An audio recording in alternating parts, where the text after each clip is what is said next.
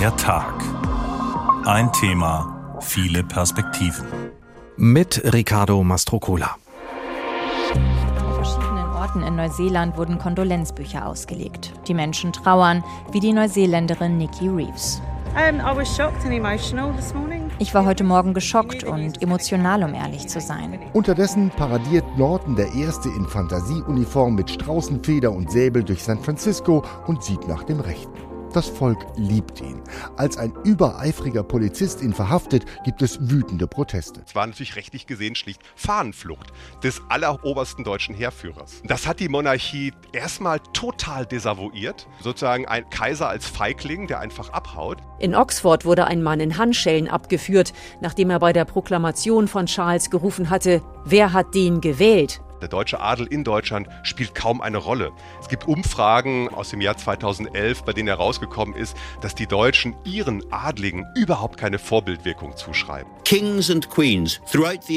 Könige und Königinnen sind im Laufe der Zeit immer bejubelt worden und manche haben gebuht. Und nun sind Leute festgenommen worden, weil sie gegen Charles III. protestiert haben. Also die Faszination ist, ist vollkommen erklärlich.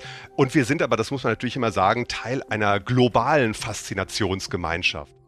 Man kommt nicht drum rum. Überall auf allen Kanälen, Portalen, Sendern wird die Queen zu Grabe getragen. Denn nicht nur ein großer Teil der britischen Bevölkerung trauert heute um ihr Staatsoberhaupt, die halbe Welt trauert mit als Gäste in London oder vor Bildschirmen und natürlich vor den Radios. Und wir machen mit, stellen uns aber vor allem die Frage, woher kommt die Faszination? Nicht nur für die britische Monarchie, sondern für das Royale an sich, für den Adel und seine Geschichten, wenn sie denn überhaupt stimmen, Woher dieses große Interesse, diese Neugier am Leben fremder Menschen, die zufällig in eine Königsfamilie geboren wurden? Einen in der Krone? Fragezeichen. Unsere Obsession mit der Monarchie. So heißt der Tag an diesem Tag.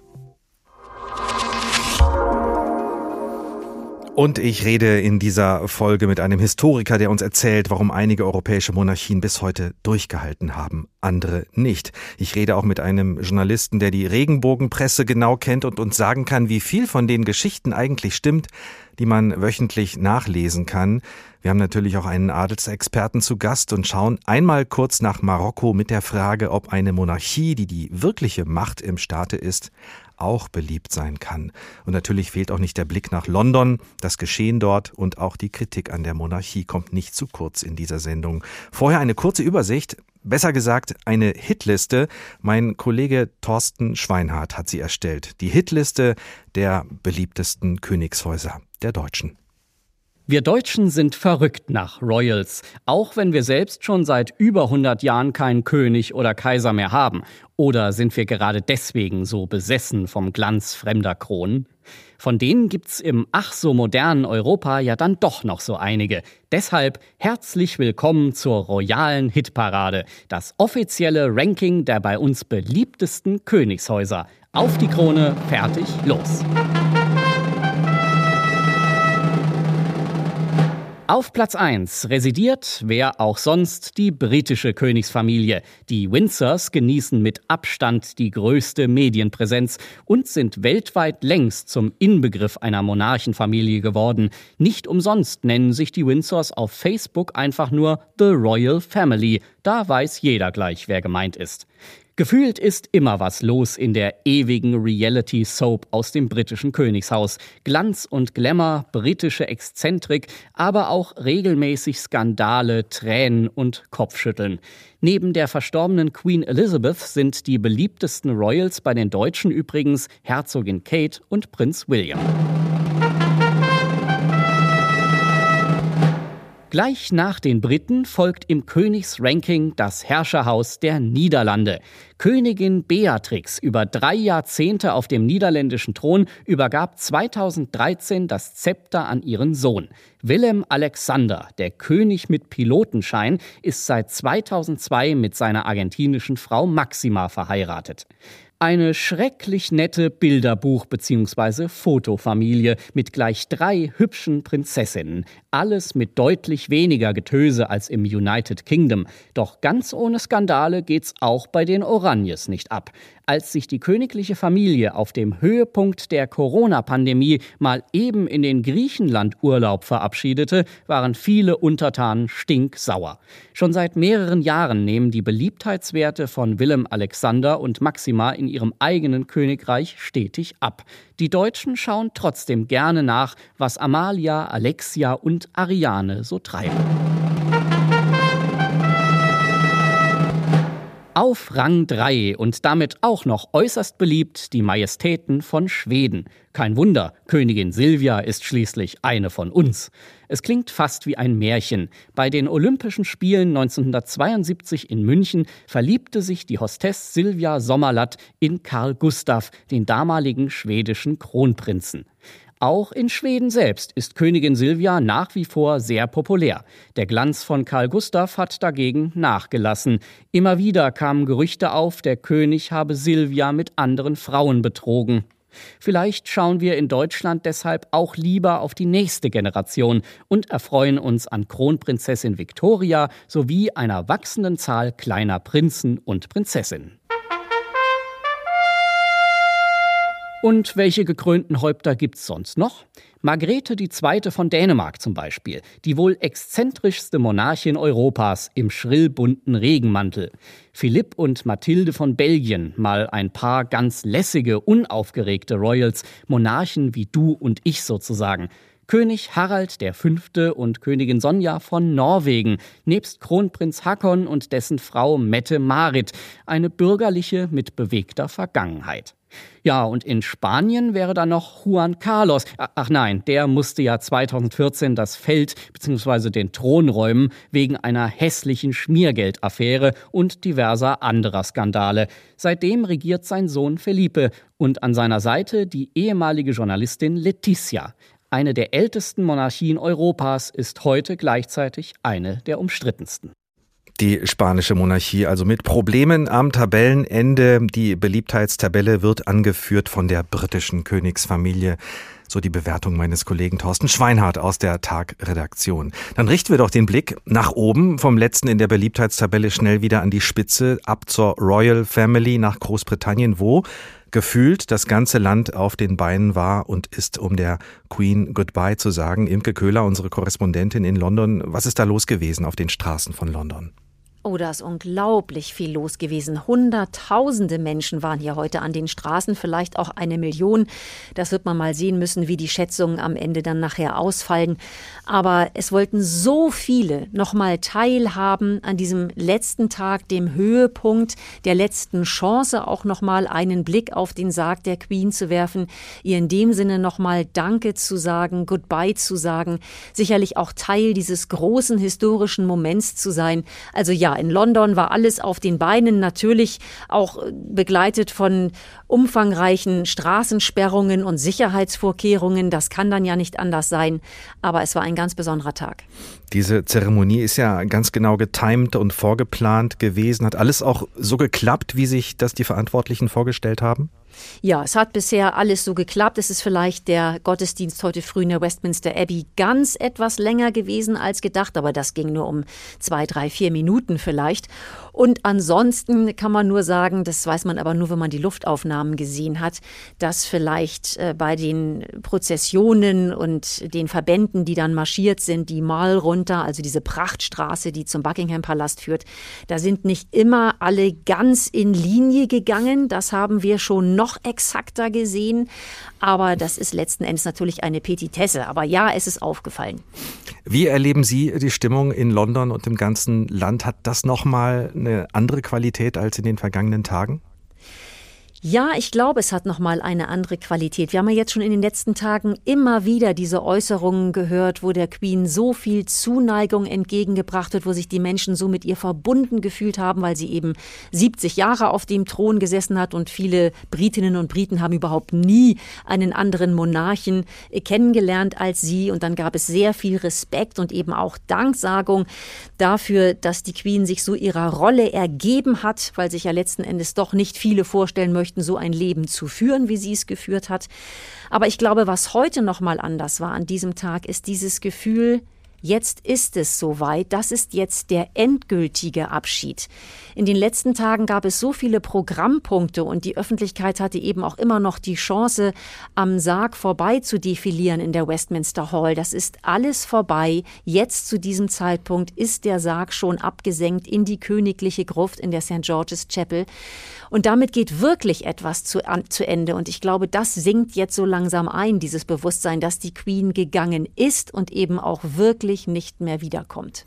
Eins noch, Frau Köhler, welches Bild vom Begräbnis der Queen von diesem Tag wird Ihnen in Erinnerung bleiben? Das bin ich schon ganz oft gefragt heute und ich glaube, das wird sich bei mir erst noch zeigen. Ich bin so überwältigt von Bildern. Es war so mhm. vieles, so eindrücklich heute. Vielleicht auch die Menschenmassen an der Strecke. Ähm, ich ich werde es erst in einigen Wochen wissen, glaube ich, was da wirklich als einzelnes Bild vielleicht bleibt. Unsere Korrespondentin Imke Köhler in London, wo sich die Menschen verabschieden von Queen Elizabeth II. Die Trauer geht um die Welt, aber auch der Stolz, ein Teil zu sein dieser britischen Monarchie. So ist das zum Beispiel in Australien und auch in Neuseeland, wo es zwar auch immer wieder Debatten gibt, ob man nicht auf das Staatsoberhaupt aus Großbritannien verzichten könnte, wobei gleichzeitig die Faszination für das Königshaus lebendig bleibt. Unsere Korrespondentin Jennifer Johnston mit ihrem Bericht vom anderen Ende der Welt. Neuseelands Premierministerin Jacinda Ardern wurde kurz vor fünf mit der Nachricht vom Tod der Queen geweckt. Ein Polizeibeamter leuchtete mit einer Taschenlampe in ihr Zimmer, da wusste sie, sagt Adan, was los sei. In einer offiziellen Ansprache drückte sie ihr Beileid aus. Dies ist eine Zeit tiefer Traurigkeit. Ob jung oder alt, es gibt keinen Zweifel, dass heute ein Kapitel zu Ende geht. Wir teilen unseren Dank für eine unglaubliche Frau, die wir glücklicherweise unsere Königin nennen durften. Adan bezeichnet die Queen als eine außergewöhnliche Frau. Als die beiden sich das erste Mal getroffen haben, zeigte die Queen ihr ein Polaroid-Foto ihres Besuchs in Neuseeland vor 50 Jahren. Die Queen habe sich gut daran erinnert, so Adern. Insgesamt war sie zehnmal in Neuseeland. Green Plummer kann sich auch noch gut an die früheren Besuche der Queen erinnern. Der grauhaarige Mann sitzt auf einer Parkbank in Wellington, der Hauptstadt Neuseelands. Ich erinnere mich, wie ich als kleines Kind von sechs oder acht Jahren unten am Flughafen war, als sie 1954 oder so hier durchkam. Es war so aufregend. Wir waren alle begeistert. Da ist die Königin. Für meine Generation war sie also schon immer da und wurde sehr geschätzt. Sagt er gegenüber der Nachrichtenagentur Reuters. An verschiedenen Orten in Neuseeland wurden Kondolenzbücher ausgelegt. Die Menschen trauern, wie die Neuseeländerin Nikki Reeves. Ich war heute Morgen geschockt und emotional, um ehrlich zu sein. Man wusste, dass die Nachricht kommen würde, aber wenn sie dann kommt, ist es immer noch ein Schock. Sie war so viele Jahre in unser aller Leben. Sie war eine Art feste Größe an der Spitze. Es ist traurig. Vor allem, wenn man bedenkt, wie viel sie geleistet hat und wie sehr sie sich für das Commonwealth und Neuseeland eingesetzt hat. König Charles, der Sohn der Queen, ist nun das neue Staatsoberhaupt Neuseelands und Australiens. Beides Länder des Commonwealth. Der australische Premierminister Anthony Albanese zitierte am Morgen in einer Fernsehansprache die Queen. There is comfort to be found in Her Majesty's own words. Es gibt Trost, der in den Worten ihrer Majestät zu finden ist. Kummer ist der Preis, den wir für die Liebe zahlen. Ihr Tod ist ein Verlust, den wir in Australien sehr spüren. Seit ihrer ersten Reise hierher war klar, dass ihre Majestät einen besonderen Platz in unserem Herzen hat und wir in ihrem. Die Queen besuchte Australien 16 Mal, zuletzt im Jahr 2011. Sie sei eine beruhigende Konstante gewesen inmitten des raschen Wandels, so Albanese. Politikwissenschaftler gehen davon aus, dass nach einer ersten Trauerphase eine alte Frage jedoch neue Relevanz bekommt. Brauchen und wollen die Australier und Neuseeländer überhaupt noch ein Staatsoberhaupt aus dem fernen London? Einige halten diese Tradition aus Kolonialzeiten für nicht mehr zeitgemäß. In der Vergangenheit waren Referenten dazu knapp gescheitert. Mal sehen, wie sich das noch entwickeln wird in Australien und Neuseeland und was das für den Commonwealth of Nations bedeutet, diesen Zusammenschluss von noch immer über 50 Staaten der Welt. Das können wir sofort besprechen mit Thomas Kielinger, Journalist und Fachmann für die Adelswelt und auch Autor einer Biografie über die Queen, die jetzt in ihre sechste Auflage geht. Titel Elizabeth II. Das Leben der Queen. Hallo, Herr Kielinger. Hallo, Herr Roland, grüße Sie. Bevor wir die Sache mit dem Commonwealth klären, wie, was ist das, was ist für Sie das Faszinierende gewesen an dieser Persönlichkeit Queen Elizabeth? Jetzt ich lispel ich auch schon. Ja, das konnte man, diese Faszination konnte man am heutigen Tag des Begräbnisses natürlich greifbar haben. Alle 54 Staaten des Commonwealth hatten ihre Oberhäupter geschickt, ihre Regierungschefs und haben teilgenommen hier. Diese Frau hatte eine Ausstrahlung, die über England hinausging. Es ist ja so, dass die britische Monarchie eine Global Player haben wir hier wiederum äh, diese Bedeutung, mit, den, mit der Großbritannien in die Welt hineinreicht, weit über seine politische Bedeutung hinaus, gibt, ihr, gibt diesem Land die Monarchie ein, ein Aura, äh, die mit der Antiquität dieser Institution zu tun hat und bei dem man heute in London gespürt hat, dass die Menschen nicht nur Trauer empfinden über den Abschied von einer Frau, deren Ende man ja kommen sah, sondern vor allen Dingen Stolz hm. über diese Zuneigung in der Welt, die diesem Frau über gezeigt wurde. Ist ein Königshaus nur so akzeptiert und so wohl gelitten und angesehen wie die Menschen, die die Ämter bekleiden, oder hat das Königliche an sich nochmal auch eine ganz eigene Anziehungskraft? Ich glaube, in dem britischen Fall äh, ist es absolut das Zweite. Hm, Sie, Sie müssen sich vorstellen, es ist eine Antiquität, eine Institution von fast tausend Jahren und mehr äh, Gültigkeit. Und man muss sich ja fragen, warum die Briten über so viele Jahre hinaus diesem äh, Wertgegenstand, wenn man so will, die Treue behalten. Das ist wie die Partitur, wenn man so will, in der Musik. Wenn Sie eine schlechte Aufführung sehen, halten Sie doch die Partitur noch nicht für schlecht, sondern da ist eben nur die Aufführung schlecht gewesen. So ist es auch mit der königlichen Familie. Die hat Probleme, die hat Krisen, die hat Schwierigkeiten, aber das Innere, der DNA dieses Volkes, diese äh, Anhänglichkeit an die Institution Monarchie, ist das, was Großbritannien über die Dauer der Geschichte hochgehalten hat. Und es ist heute nochmal mächtig bewiesen worden. Wie empfinden Sie diese Tage in Großbritannien? Wie erleben Sie die Menschen? Brauchen Sie auch diese Monarchie vielleicht gerade jetzt umso mehr in Zeiten des Brexit als Anker? Das ist eine vorzügliche Frage, ähm, die Sie gerade gestellt haben. Es ist nicht nur der Brexit, sondern schauen Sie sich mal um in der Welt alle Gesellschaften, auch in unserem Land Deutschland, wie verzweifelt und wie zweifelhaft die Menschen sind, wenn sie an die Zukunft denken. Wie Ungewissheit ist die Weltgeschichte, wie ungewiss ist die Weltgeschichte geworden, wie viele traditionelle Säulen der Stabilität brechen zusammen. Und in dieser unruhig gewordenen Welt, in der die Menschen ängstlich sind auf den neuen Tag, ist diese Institution auf eine merkwürdige, faszinierende Weise plötzlich ein Hort Stabilität geworden. Und niemand würde im Traum daran denken, dieses abzuschaffen. Darum ist dieses Gerede und dieses Reden und das Erwähnen von den Antimonarchisten wichtiges sein mag. Es hat überhaupt keinen Bestand im Vergleich mit den monarchistischen Strömungen, die in diesem Lande noch lebendig sind. Mhm. Auch von dieser Kritik äh, werden wir in der Sendung noch hören. Wir haben aber auch gehört eben in dem Bericht aus Australien, dass es eben Länder gibt, die damit hadern, ein Staatsoberhaupt im fernen London zu ja. haben, die Krone, und die darauf verzichten könnten. Aber wenn ich das richtig verstanden habe, das hat mit dem Commonwealth of Nations am Ende nicht viel zu tun, richtig? Sehr richtig, sehr richtig. Man kann diesen Umstand gar nicht häufig genug beim Namen nennen. Dass einzelne Staaten natürlich äh, modern werden will, wollen im Sinne, dass sie eigene politische Eliten nach oben bringen und sich von einem Staat überhaupt befreien möchten. Das ein Ding. Deshalb verlassen sie noch lange nicht das Commonwealth. Das Commonwealth hat einen Bestand, es hat einen Wert. Das sind freiwillig vereinbarte Zusammenkunft von 54 Staaten auf der Welt, die ähnlichen Stilen dienen. Davon ganz unabhängig ist, unabhängig ist, dass sie einzelne eigene Staatsoberhaupte haben wollen. Also das kann sich langsam entwickeln, weg von der Krone. Aber es wird nicht weg vom Commonwealth bedeuten. Ganz im Gegenteil.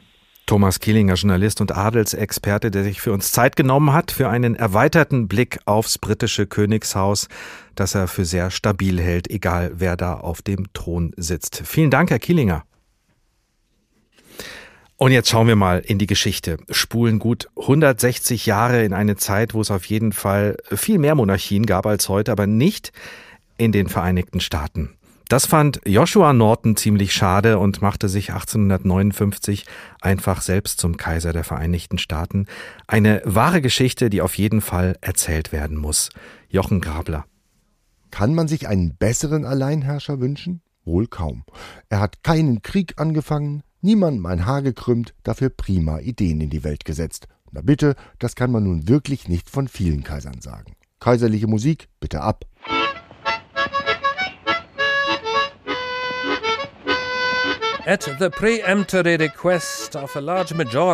Die Forderung einer großen Mehrheit der Bürger dieser Vereinigten Staaten vorwegnehmend, ernenne ich, Joshua Norton, mich selbst zum Kaiser dieser Vereinigten Staaten. And proclaim myself the Emperor of these United States. Was niemanden interessiert hätte, wäre nicht der Herausgeber des San Francisco Bulletin mit einem schrägen Humor gesegnet gewesen und wahrscheinlich ist an dem Tag sonst nichts los. Jedenfalls landet die erste kaiserliche Depesche auf der Titelseite und ein royaler Popstar ist geboren.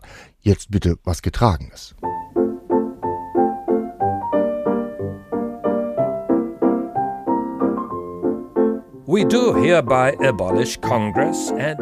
Wir schaffen hiermit den Kongress ab und er ist hiermit abgeschafft. Unterdessen paradiert Norton der Erste in Fantasieuniform mit Straußenfeder und Säbel durch San Francisco und sieht nach dem Rechten. Das Volk liebt ihn. Als ein übereifriger Polizist ihn verhaftet, gibt es wütende Proteste.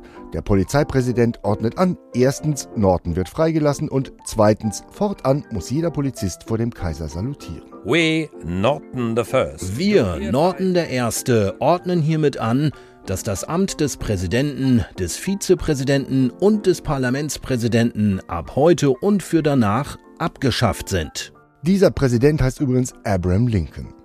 Ist Joshua Norton wahnsinnig, wie es in den Akten steht, oder spielt er nur? Man weiß es nicht. Sicher ist nur, er ist in England geboren, ausgewandert nach Südafrika, kommt mit reichlich Geld der Eltern nach San Francisco, spekuliert erst mit Immobilien, wird reich, dann mit Reis, wird bettelarm, dann leicht plemplem und dann halt Kaiser. Er verbietet das Wort Frisco für San Francisco, befiehlt den Bau einer Hängebrücke zwischen Oakland und San Francisco dreimal. Mit knapp 70 Jahren bricht Majestät auf der Straße zusammen und stirbt. 30.000 Menschen sollen seinem Sarg gefolgt sein. Norton I. hinterlässt ein Erbe von rund 6 Dollar, aber keinen Thronfolger. Zum Kaiser der Vereinigten Staaten und Schutzherrn von Mexiko hat er sich selbst ernannt, vor 160 Jahren. Norton der Erste, der Kaiser der Vereinigten Staaten. Sehr beliebt, aber für eine Dynastie wie in Großbritannien hat es dann doch nicht gereicht. Jochen Grabler hat uns diese schöne Geschichte erzählt. Apropos Geschichten. Die gibt's ja fast täglich aus den heutigen Adelshäusern, natürlich auch von der Royal Family und sie werden extrem gern gelesen bzw. verschlungen. Die Frage ist nur, wie viel davon stimmt eigentlich? Moritz Czermak macht sich mit seinen Kollegen täglich auf die Suche und checkt die Klatsch- und Regenbogenpresse bzw. Yellow Press. Er arbeitet für die Internetseite bildblog.de und auch für Topf voll Gold und hat offenbar alle Hände voll zu tun. Ich habe ihn gefragt, was er den ganzen Tag tatsächlich macht. Die vielen bunten Hefte durchblättern und nach den wenigen Geschichten suchen, die wirklich stimmen oder ist es andersrum? Na, es ist schon eher andersrum. Also wir haben einen kritischen Ansatz. Wir wollen schauen, was falsch läuft, entweder in den Boulevardmedien, also Bild.de und so weiter, oder aber auch in der Regenbogenpresse. Das sind dann so Hefte wie Freizeitrevue, die aktuelle, sieben Tage, alles, sagen wir zumindest, alles, was noch so inhaltlich unter Bunte und Gala so abläuft. Und das, das läuft eigentlich ganz, ganz simpel ähm, bei uns. Also wir, wir schauen uns wirklich einfach eins zu eins die Berichterstattung an. Dafür gehen wir manchmal in Kiosk und schauen uns die bunten Hefte an. Manche gibt es jetzt auch inzwischen schon online als E-Paper, dann blättern wir die durch, haben nach so ein paar Jahren, äh, in denen wir uns jetzt mit diesen Inhalten beschäftigen, durch, durchaus auch immer schon so ein Bauchgefühl, dass wir sagen, naja, also wenn es hier wieder um Camilla geht und um Charles, da war doch jetzt wirklich jede Woche was dabei, wo man irgendwie mal nach, nachschauen sollte. Also nach, nach diesem Bauchgefühl arbeiten wir dann auch viel und finden dann auch meistens was. Und ähm, das ist dann auch wirklich keine Raketenwissenschaft, was wir da betreiben. Also die teilweise wirklichen Lügen, das muss man deutlich sagen, die Lügen in der Regenbogenpresse oder eben auch die Verdrehung und Verzerrung sind meist recht simpel aufgebaut. Man findet das eigentlich mit einer schnellen Internetrecherche heraus. Aber ich glaube, das ist auch ein Pfund, das diese Redaktion haben, die diesen schon da Woche für Woche in die, in die Regale kippen. Die Hauptleserschaft, die Hauptzielgruppe dieser Hefte ist eben doch schon etwas älter als wir und die machen dann eben vielleicht nicht so nochmal die schnelle Internetrecherche. Haben Sie denn ein Beispiel für eine dieser erfundenen Geschichten aus den letzten Tagen?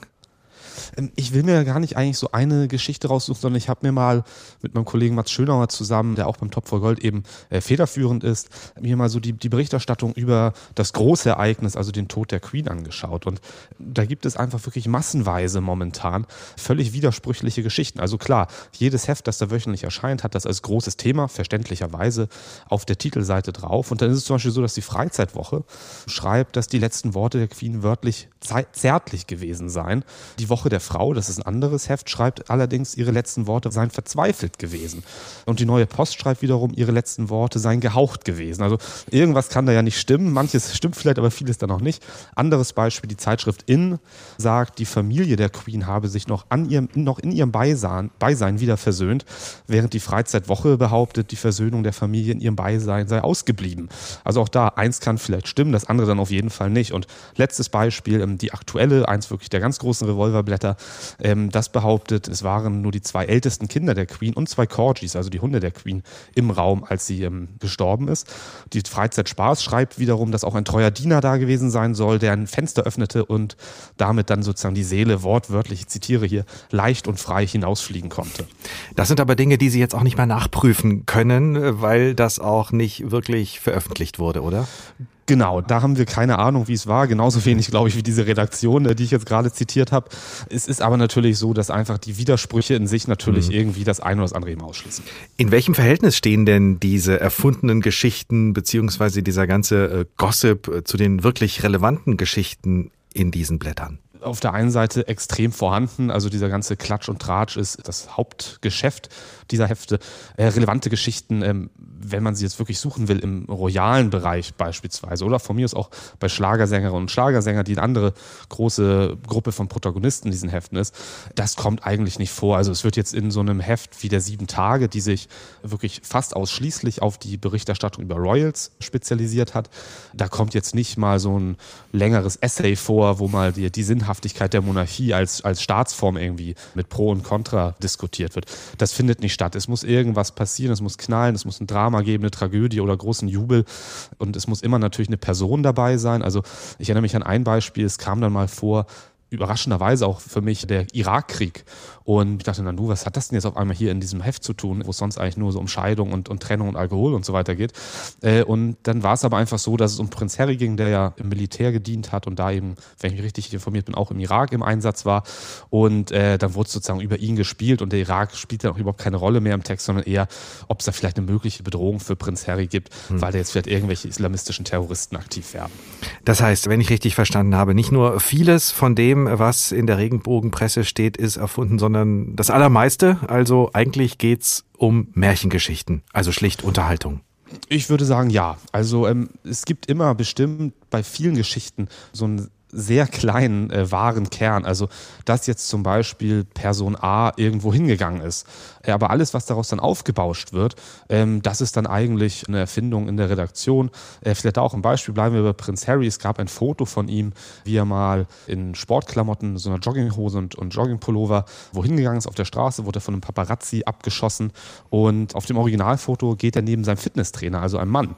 Es stimmt also, dass Harry da in Sportklamotten unterwegs war, aber alles, was dann daraus gemacht wurde in den nächsten Wochen und Monaten und Jahren, stimmt nicht. Uns sind zumindest zwei Fälle bekannt, wo dieses Foto mit Photoshop mhm. bearbeitet bearbeitet wurde. Der Fitnesstrainer wurde rausmontiert, es wurde eine Frau reinmontiert, unter anderem auch Pippa, also die Schwester von äh, Prinzessin Kate, also der Frau von Harrys Bruder. Und daraus bedichtete dann ein Heft eine angebliche Affäre zwischen Pippa und Harry. Und, und so funktioniert das dann eben. Da wird also viel gedichtet und erfunden in dieser ganz eigenen Welt. Wenn wir mal den Blick weiten und auf diese umfassende Berichterstattung schauen, die ja auch wir hier in der ARD liefern, jetzt das Begräbnis heute, ist das äh, dann für Sie eigentlich gerechtfertigt in so einem Fall oder eigentlich auch schon viel zu viel? Naja, ich würde sagen, zu einem gewissen Grad gibt es sicherlich ein großes öffentliches Interesse an den aktuellen Geschehnissen rund um den, um den Tod der Queen. Es wundert mich jetzt auch nicht, dass der, dass der Boulevard da groß drauf aufspringt. Es wundert mich erst recht nicht, dass die Regenbogenpresse drauf aufspringt. Ich wundere mich aber schon, wie in den seriösen Medien, sei es jetzt Fernsehen, Radio oder im Print, dann doch dieses Thema so vorherrschend ist. Also ich glaube gerade heute ja äh, fast auf allen Sendern, wenn man durchs Fernsehprogramm sappt, Sondersendung äh, mehrere Stunden lang. Ähm, das, das, das wundert mich schon ein bisschen. Wobei ich dann auch auf der anderen Seite sehe, dass zumindest in, in vielen seriösen Medien dann durchaus nicht nur eine Erzählung stattfindet, ähm, wo es um die große Trauer geht und, und das sozusagen sehr boulevardesk wird, sondern es wird dann schon auch mal angesprochen, äh, wie problematisch ist, ist es eigentlich heute noch, dass es noch eine Monarchie gibt. Es wird auch die Kolonialzeit der Briten angesprochen und die Rolle der Queen dabei und so weiter. Ähm, dann, dann finde ich, ist das schon eine, eine ordentliche Art der Berichterstattung. Die Masse wundert mich aber doch schon ein bisschen. Okay, dann schnell zurück zur Yellow Press, Herr Czermak, zur Regenbogenpresse. Brauchen die Königshäuser nicht auch selbst diese ständige Berichterstattung, um im Gespräch zu bleiben, gar um zu überleben als Institution? Da müssen wir vielleicht einmal den englischen und den deutschen Markt vielleicht so ein bisschen unterscheiden. Also wenn man jetzt bei dem englischen äh, Königshaus oder bei dem britischen Königshaus bleibt, ich weiß nicht, wie wichtig das für die ist, dass die dann auch mal so irgendwie in der Sun und so weiter thematisiert werden. Ich glaube, die deutsche Regenbogenpresse ist für die Königshäuser in den anderen Ländern jetzt nicht so wahnsinnig relevant. Anders sieht es zum Beispiel aus, wenn man die schon erwähnte andere große Gruppe von Protagonisten, die Schlagersängerinnen und Schlagersänger betrachtet. Ich glaube, für die ist zum Beispiel jetzt so ein Heft wie das Neue Blatt oder die, die Freizeitwoche und so weiter äh, durchaus wichtiger, weil die wollen ja verkaufen, die wollen Leute erreichen, die wollen Konzerttickets verkaufen oder bringen neue Lieder raus und da sollte darüber berichtet werden. Aber ich glaube, für die Finanzierung der Monarchie ist es jetzt nicht so wichtig, ob in der aktuellen jetzt über Meghan und Harry berichtet wird. Und dazu kommt noch, ähm, es gibt durchaus in der Vergangenheit auch teilweise wirklich massive Versuche von europäischen Königshäusern gegen die Art der Berichterstattung äh, vorzugehen. Ich erinnere an ein, an ein großes Vorgehen des schwedischen Königshauses. Ähm, das hat einen der kleineren Regenbogenverlage tatsächlich fast mal an den Rand des Ruins gebracht. Und das findet schon statt, dass denen also auch nicht gefällt, was da teilweise passiert. Aber das schläft dann auch manchmal ein. Das britische Königshaus war mal ein bisschen aktiver äh, in, in, in Hinsicht auf presserechtliches Vorgehen gegen die Art und Weise der Berichterstattung in der deutschen Yellow Press. Aber ich glaube, das hat auch wieder ein bisschen abgenommen. Moritz Czermak über die ganz eigene Märchen- und Wunderwelt, über das royale Leben in Europa und den verschiedenen Königshäusern. Stories, die sich die Regenbogenpresse in den allermeisten Fällen ausdenkt. Eine Story, die wirklich passiert ist, haben wir jetzt für Sie, und zwar eine über Camilla und Charles, beziehungsweise König Charles III., der sich letzte Woche in Nordirland als König vorgestellt hat, und da ist nicht alles so präzise abgelaufen wie geplant.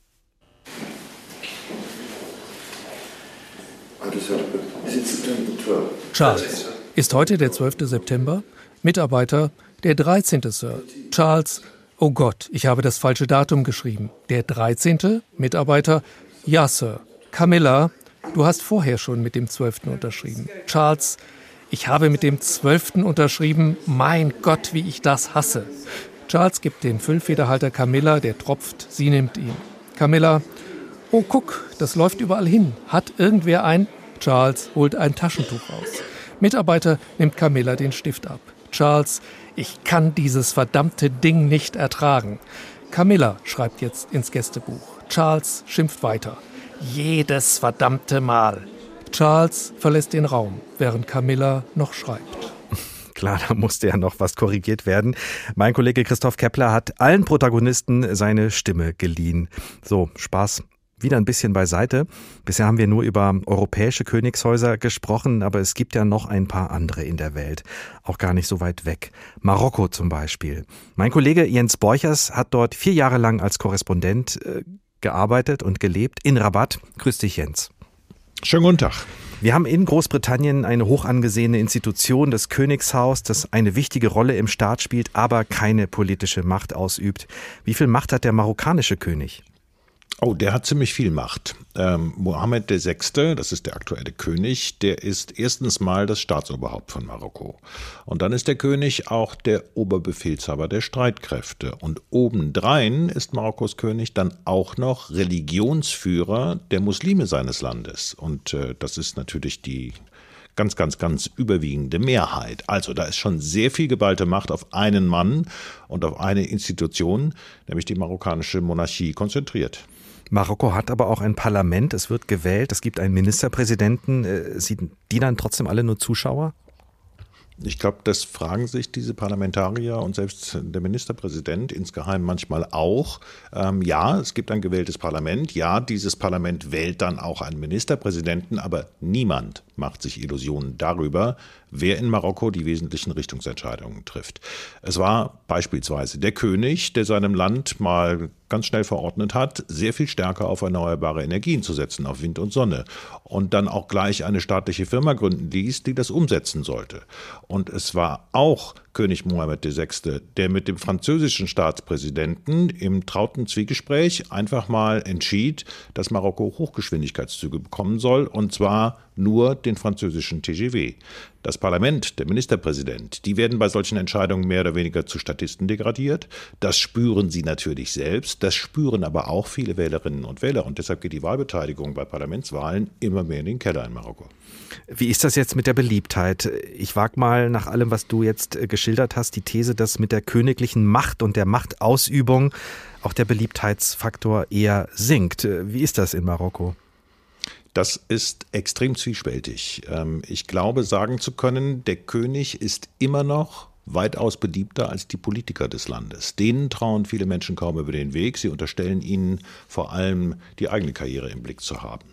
Und dann kommt allerdings ein wesentliches Aber. König Mohammed, VI. ist vor über 20 Jahren angetreten mit dem Versprechen, das Land zu modernisieren, etwas gegen die krassen sozialen Gegensätze zu tun, die es nach wie vor im Land gibt, etwas für die vielen jungen Menschen in Marokko zu machen.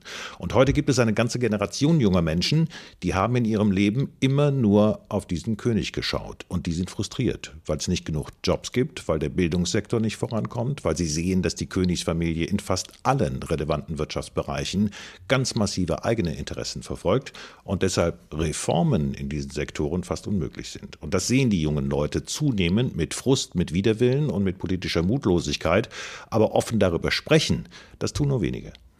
Könnten denn, äh, wenn die Marokkanerinnen und Marokkaner denn wollten, das Königshaus auch abschaffen? Das Königshaus ist, glaube ich, sehr, sehr fest verankert in der marokkanischen Gesellschaft. Wir haben am Beginn unseres Gesprächs über die Macht gesprochen, die dieser König hat, unter anderem deshalb, weil er eben Religionsführer der marokkanischen Muslime ist. Und was das bedeutet, das kann man ehrlich gesagt kaum überschätzen. Religion spielt eine sehr wichtige Rolle im Land und wer wagt es denn, gegen den Religionsführer aktiv aufzustehen? Und in der Zeit des äh, sogenannten arabischen Frühlings, da gab es mal heftige Kritik, auch am König und an seiner Rolle. Die Antwort Antwort aus dem Königshaus. Das waren Polizeiaktionen gegen die Demonstranten und eine neue Verfassung, die dem König nichts, aber auch wirklich gar nichts von seiner Macht nahm. Diese Verfassung wurde per Volksabstimmung Abstimmung bestätigt, und zwar mit ganz großer Mehrheit. Und die Sicherheitsorgane in Marokko, die wachen im Auftrag des Palastes mit Argusaugen mhm. darüber, ob sich irgendwo im Land ernstzunehmender Widerstand gegen die Monarchie regt. Und wenn das passieren sollte, dann greifen sie ein, und zwar sehr früh, und sehr entschieden. Spannender Blick auf eine Monarchie, die wir ansonsten gar nicht auf dem Schirm haben. Jens Borchers aus der Politikredaktion, vier Jahre lang Korrespondent in Marokko. Vielen Dank dir. Sehr gerne. Wir kehren zurück nach London zum Staatsbegräbnis und dem Abschied von Queen Elizabeth. Keine Frage, da geht eine beliebte Persönlichkeit, die viel für ihr Land getan hat, ihre Pflichten als Amtsträgerin, Amtsträgerin erfüllt hat, 70 Jahre lang. Kritik am britischen Königshaus gibt's trotzdem. Heile Welt in Großbritannien. Durch das Ableben der Queen ist die Krise rund um explodierende Energiepreise und Lebenshaltungskosten aus den Medien verschwunden. Und bei der Berichterstattung über Elisabeth II. und den Wechsel auf dem Thron sind zwar viele Menschen in Trauerkleidung zu sehen, aber der Grundton ist positiv. Lange Dokumentationen und herrliche Fotostrecken zeigen eine Monarchin, die nicht nur für ihre Pflichterfüllung verehrt wird, sondern als junge Königin auch sehr schön war. Und diejenigen, die nun Blumen niederlegen oder am Straßenrand dem Trauerzug zuschauen, äußern sich erwartungsgemäß positiv über die Queen.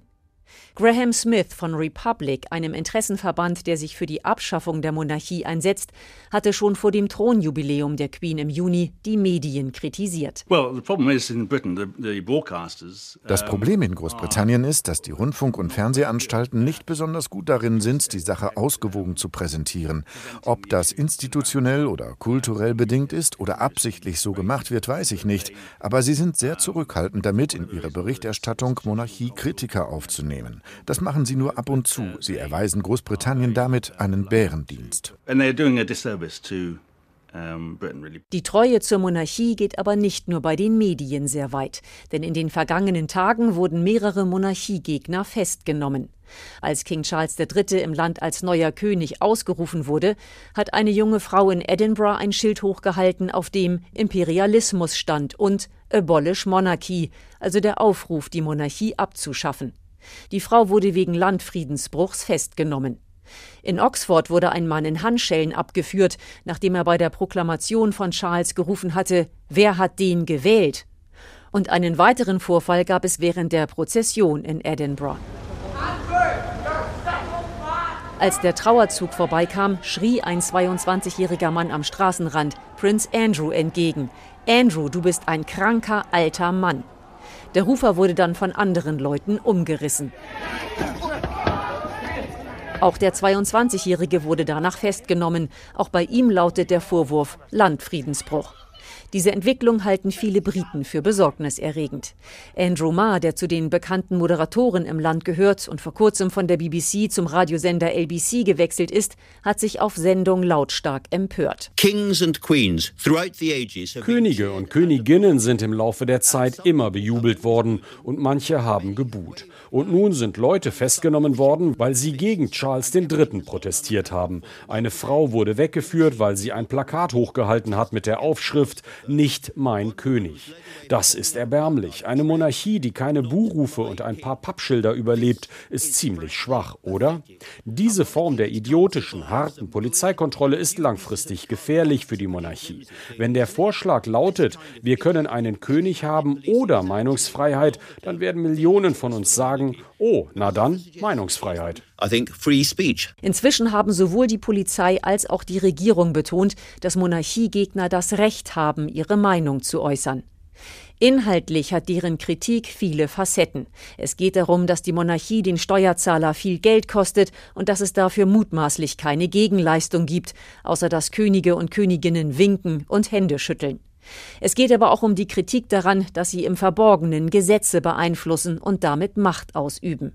Dieser Demonstrant, der offenbar ohne Strafe davon gekommen ist, formulierte seine Kritik so. Das Prinzip, dass Macht vererbt wird, ist geradezu widerlich im Jahr 2022. Es kann keine philosophische oder moralische Rechtfertigung dafür geben, dass eine Familie qua Geburt diese politische Macht hat. Es gibt sie, die kritischen Stimmen in Großbritannien am Königshaus. Die britische Regierung geht in diesen Tagen aber nicht immer geschickt mit ihnen um. Imke Köhler hat uns das aus London berichtet. Was fasziniert uns so sehr am royalen Leben? Das ist die Frage, die uns durch die Sendung geführt hat und mit der wir jetzt auch ins letzte Gespräch gehen, und zwar mit einem Historiker, mit André Krischer, Professor für die Geschichte der frühen Neuzeit an der Uni Freiburg und auch Fachmann für Adelsgeschichte. Mit ihm habe ich noch ein paar offene Fragen geklärt, aber ich wollte auch von ihm nochmal wissen, warum so eine große Faszination ausgeht von der Monarchie, speziell von der britischen. Ja, es gibt ein lang, lang anhaltendes Interesse an, an der britischen Monarchie in bestimmten Teilen der Bevölkerung. Diejenigen, die eben bestimmte Illustrierte gelesen haben und sich dafür interessiert haben. Vielleicht gibt es auch andere, die in den bunten Seiten von Tageszeitungen mal registriert haben, wer wieder geheiratet oder sich welche Fauxpas geleistet hat. Und das alles kulminiert natürlich jetzt in dem Beerdigungs- und Beisetzungsakt der Queen, die natürlich auch für die Deutschen irgendwo eine Identifikationsfigur war. Also die Faszination ist, ist vollkommen erklärlich. Und wir sind aber, das muss man natürlich immer sagen, Teil einer, einer globalen Faszinationsgemeinschaft. Und die Frage ist natürlich, wie weit das über den Akt, den wir heute erlebt haben, hinausgeht. Sind denn auch die anderen europäischen Monarchien so beliebt, in Anführungszeichen? Sie haben jetzt nur von bestimmten Teilen der Bevölkerung gesprochen. Oder ist und bleibt die britische da was ganz Besonderes? Ja, also sagen wir mal, dass es eine ähm, schlagende Ablehnung irgendwo gibt, kann man nicht sagen. Am ehesten wird man das noch in Spanien finden, was ja eine relativ junge Monarchie ist. Äh, er ist seit 1978 restauriert, er ist der zweite Monarch, der bei, seiner, bei seinem Regierungsantritt, also Philipp, äh, bewusst auf ganz viel Pomp verzichtet hat und vor dem Parlament einen Eid auf die Verfassung abgelegt hat. Und trotzdem gibt es natürlich viele Diskussionen darum. Wo sie relativ sicher im Sattel sitzt, kann man sagen, ist Dänemark. Die Königin Margarete ist extrem beliebt beliebt. Auch in den Niederlanden funktioniert es ganz gut durch die joviale Art des, des Königs. In Belgien, das ist noch, das wird sich noch zeigen, aber auch da gibt es keine nennenswerten Tendenzen hin zu einer Republik. Und Schweden würde mir auch noch einfallen. Auf jeden Fall, genau. Auch da ist man relativ entspannt mit der Monarchie, weil man ja weiß, dass sie sich aus der eigentlichen Politik absolut raushalten. Da sprechen wir auch gleich nochmal drüber, über das Verhältnis zwischen Monarchie und Demokratie bei uns. Aber schauen wir nochmal kurz in die Geschichte. Die meisten europäischen Staaten haben ja die Monarchie schon Anfang des letzten Jahrhunderts abgeschafft. Wir ja auch. Warum diese anderen Länder nicht, von denen Sie gerade gesprochen haben?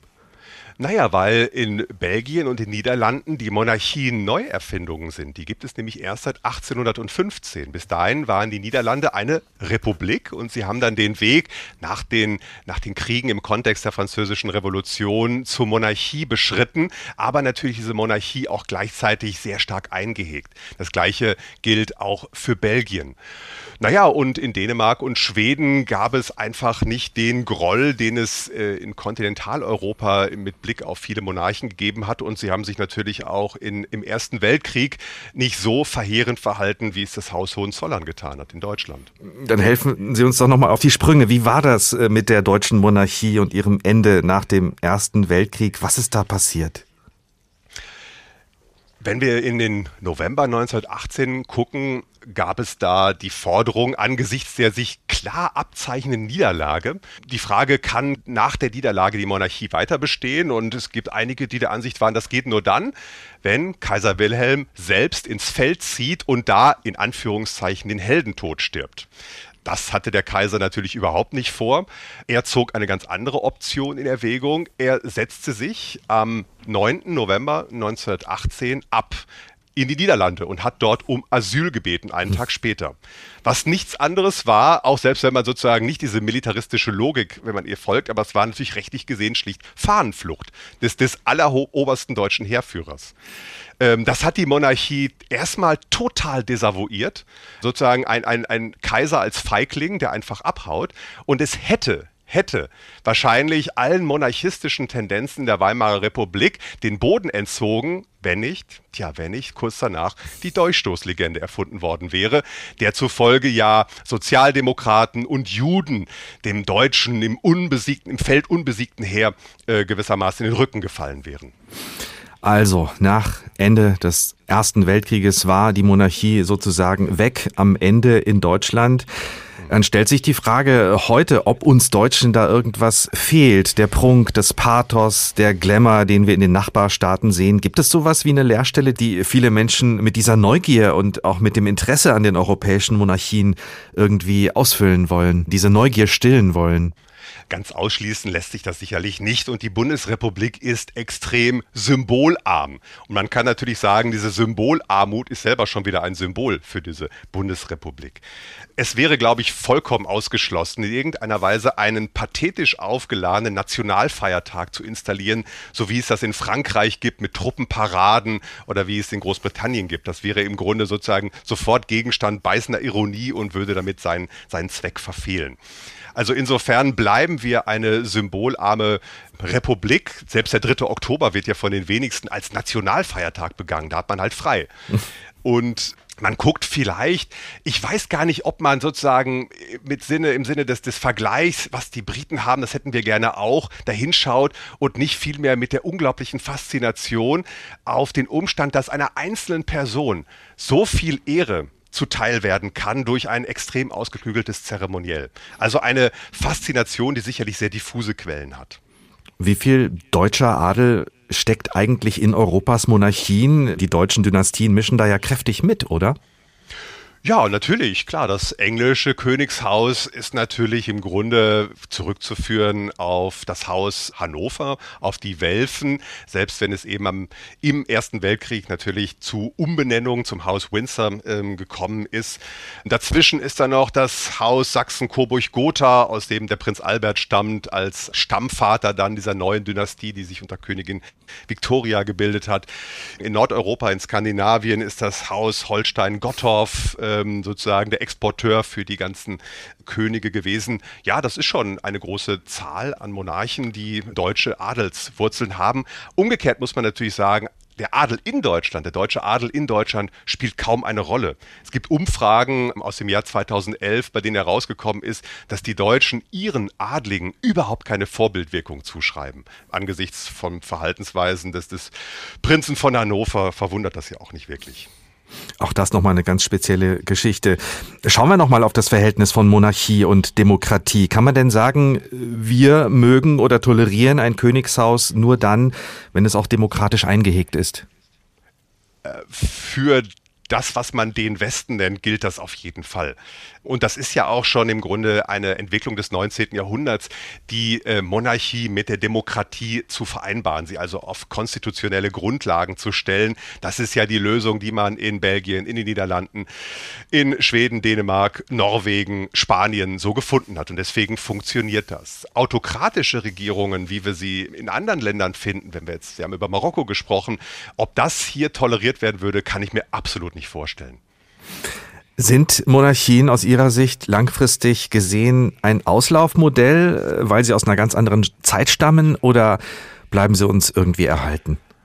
Ja, für uns Deutschen gilt das natürlich, dass sie aus einer anderen Zeit stammen. In anderen Ländern haben sie sich ja auch mit modernisiert, sind also ihre Protagonisten durchaus Zeitgenossen, wenn wir in die Niederlande gucken, weswegen die Akzeptanz dieses Modells dort viel ausgeprägter ist und sich diese Frage so gar nicht stellt. Als Symbol für die Einheit des Staates ist es in den westlichen Monarchien durchaus noch möglich, dass wir in 20, 30, 40 Jahren auch noch Monarchien finden werden. Darüber hinaus, da wage ich mal nichts zu sagen. Aber das ist ja auch ein ganz interessanter Punkt, auch was das britische Königreich betrifft. Es gibt ja viele Menschen, die auch in Großbritannien laut sagen, wir brauchen die Monarchie nicht mehr. Und in den Commonwealth-Staaten ist die Debatte ja sehr aktuell, die Monarchie abzuschaffen, sich dem Zugriff sozusagen der britischen Krone zu entledigen. Wie ja. sehen Sie die Entwicklung? Die wird weitergehen. Das, das glaube ich schon. Da, da ist etwas ins Rollen gekommen. Barbados hat damit begonnen. Also die karibischen Commonwealth-Staaten, Jamaika, Antigua ähm, sind dabei, wahrscheinlich Referenten in Gang zu setzen, die die Abschaffung der Monarchie zur Folge haben, weil damit ja im Grunde Sklaverei verbunden wird, also gewissermaßen die Unterdrückungsgeschichte dieser Staaten. Australien wird man sehen. Genau das gleiche gilt für Kanada. Da halten sich Befürworter und Gegner der Monarchie aktuell noch die Waage. Das wird sich wahrscheinlich erst herausstellen, wie sich die Zeit Karls III. denn nun gestalten wird, wie er handelt, sodass er in diesen Staaten Akzeptanz finden wird, ob auch dort dann irgendwann eine Republik gegründet werden wird. André Krischer, Historiker und Fachmann für Adelsgeschichte aus Freiburg, nochmal mit einem Blick zurück auch auf die wichtigsten Entwicklungen in den europäischen Adelshäusern. Der Tag, ein Thema, viele Perspektiven. Heute haben wir uns mit der Monarchie befasst und der Frage, warum sie uns so fasziniert. Was ich mitnehme an diesem Tag, unter anderem das, was wir eben auch nochmal gehört haben. Wenn sich eine Monarchie immer wieder neu erfindet und gesellschaftliche Entwicklungen mitmacht und sich auch ihrer Geschichte stellt, dann bleibt sie für viele Menschen attraktiv und kann als Institution auch wirklich langlebig sein. Einen in der Krone, unsere Obsession mit der Monarchie, das war der heutige Tag und auch diesen können Sie nachhören in der ARD Audiothek oder auf den anderen bekannten Podcast-Plattformen und wenn Sie schon vorher über unsere Themen Bescheid wissen wollen und uns wichtige Fragen für die nächste Sendung oder generell auch Anregungen mitgeben wollen, sehr gerne einfach unseren Newsletter bestellen auf hr2.de oder hrinforadio.de. Mein Name ist Ricardo Mastrocola. Ich wünsche Ihnen noch einen schönen Tag. Bye.